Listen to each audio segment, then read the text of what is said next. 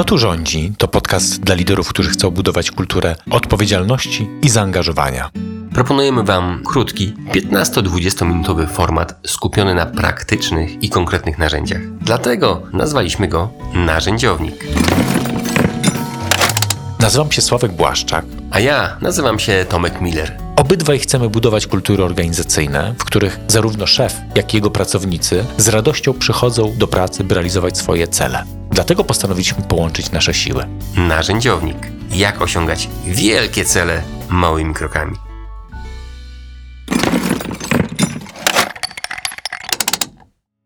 Cześć Tomku. Cześć Sławku.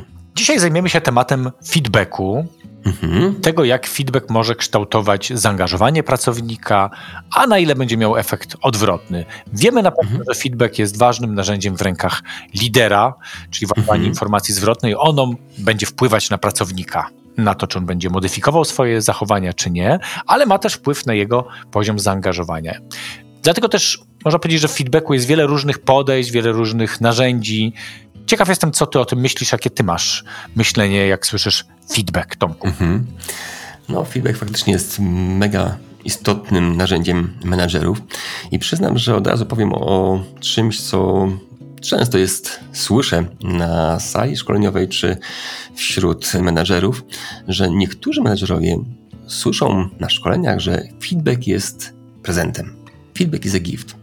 I często też tak mocno się identyfikują z tym powiedzeniem, że zaczynają bez jakichkolwiek hamulców krytykować swoich pracowników. Zobacz, jaki to masz syf na biurku, zobacz, ile masz błędów w tym raporcie, zobacz, jaki jesteś niedokładny. I to wszystko mówią pod przykrywką tego, że to jest prezent, bo jak dają prezent, dają informację zwrotną, która teoretycznie powinna zmusić pracowników do przemyśleń.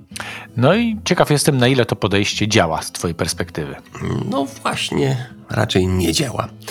Działa negatywnie, że to zaangażowanie pracowników zamiast rosnąć, ono zdecydowanie drastycznie maleje. No to dlaczego to nie działa? Skoro tak się mówi o tym mhm. prezencie, to czemu ten mhm. prezent jest taki jednak mhm. przeciwskuteczny? Sławku, może wróćmy do korzeni. Myśmy już tu mówili troszeczkę o mózgu gadzim, mózgu saczym i korze mózgowej, ale myślę, że warto tutaj do tego wrócić, bo zawsze, gdy jesteśmy krytykowani, gdy nam ktoś zwraca uwagę, to nasz mózg gadzi czuje się potrzebie, żeby nas bronić. Często są to trzy podstawowe strategie: albo fight, czyli walcz, albo run away, czyli uciekaj, albo freeze, czyli udawaj trupa. I każda z tych strategii się pokazuje. Mózg gadzi działa najszybciej. Gdy czuje się atakowany, to zazwyczaj podejmujemy jedno z tych rozwiązań. Albo atakujemy, albo uciekamy, albo udajemy trupa. I nasi pracownicy, gdy ich krytykujemy, działają podobnie. Albo zwalają to na kogoś innego, czyli że to ktoś inny zrobił, albo ja tego nie zauważyłem, albo ja tego nie zrobiłem. I to są naturalne sytuacje i tak każdy będzie działał. Nas mózg gadzi tak działa, że gdy ktoś nas krytykuje, wykorzystujemy te trzy strategie, bo tak jest najprościej, najłatwiej, a poza tym ponieważ mózg gadzi działa najszybciej, to najszybciej reagujemy w ten sposób. Także gdy kogoś krytykujemy, przeważnie oczekujmy tego, że on właśnie będzie działał w taki sposób, który jest dla niego najbardziej naturalny. No to pojawia się naturalne pytanie, to jeśli mamy dawać ten feedback, czyli mhm. jeśli mamy mówić coś, co ma coś korygować, coś zmieniać, to jak to robić? No Sławku, jest kilkanaście sposobów na dawanie feedbacku i ludzie robią to w różny sposób. Ja dzisiaj chciałbym powiedzieć może o dwóch, które są z mojego punktu widzenia bardzo praktyczne. Jest to model tradycyjny i taki model angażujący. I powiem o tym tradycyjny na początku. Ten model jest taki najczęściej stosowany i w skrócie wygląda on tak, że na początku mówię o faktach, później o skutkach, na końcu mówię o swoich oczekiwaniach. I jak to wygląda w praktyce? Możemy powiedzieć na przykład tak, że Panie Janku, znów się Pan spóźnił. Przez Pana wszyscy rozpoczynamy pracę później. Od jutra musi Pan przychodzić 15 minut przed rozpoczęciem pracy, bo bez Pana nie działamy. Bez Pana nie możemy uruchomić naszego procesu. Jak Ty się czujesz, gdybyś tak coś takiego usłyszał?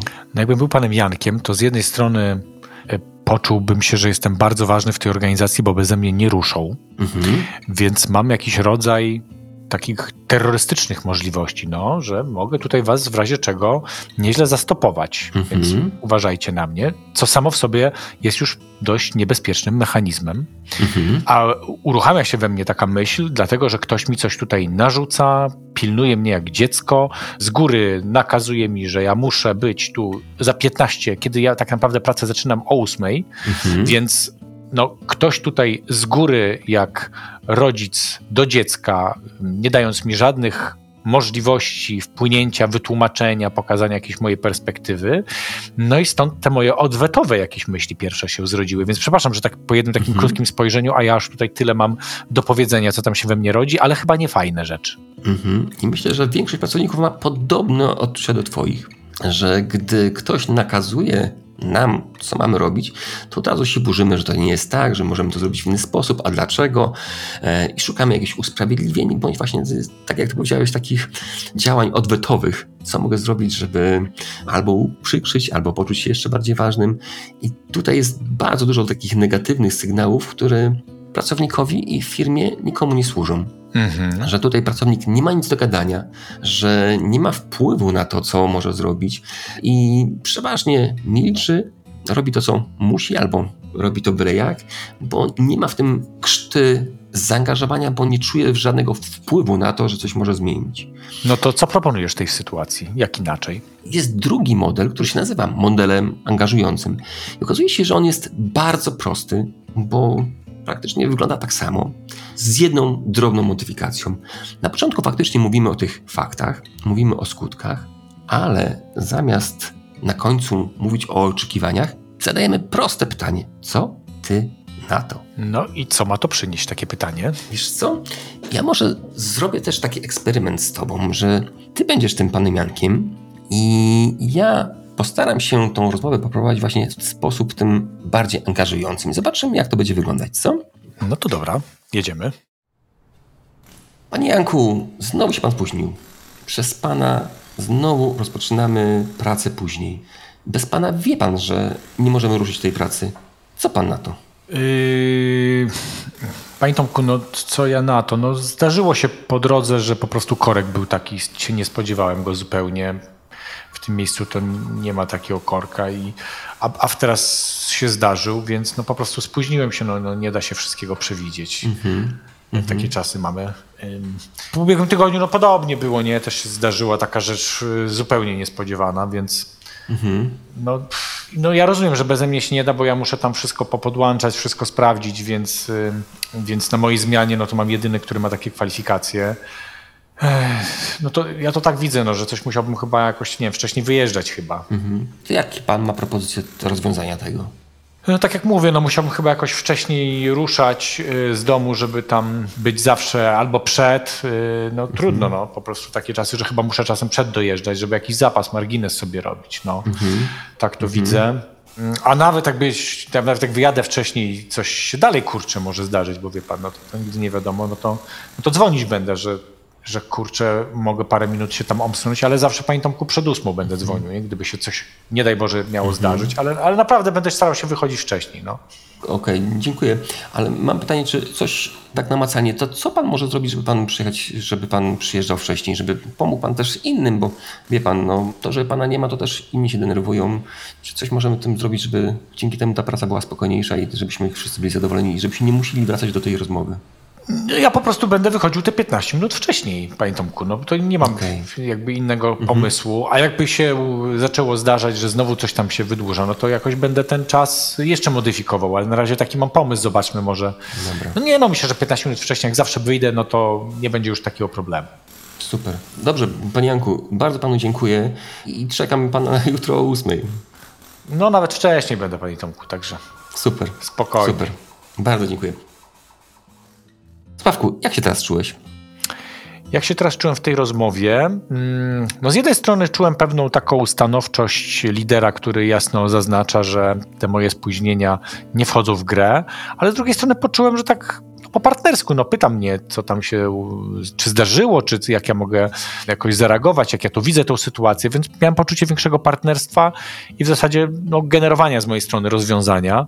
Mhm. Wszedłem w taką personę pana Janka, który no, nie jest jakoś bardzo oporny i roszczeniowy. Mm, no po prostu źle wymierza ten czas i nie jest przygotowany na ewentualne poślizgi i niespodzianki.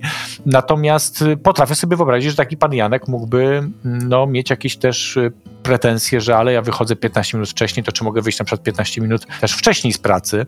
Mhm.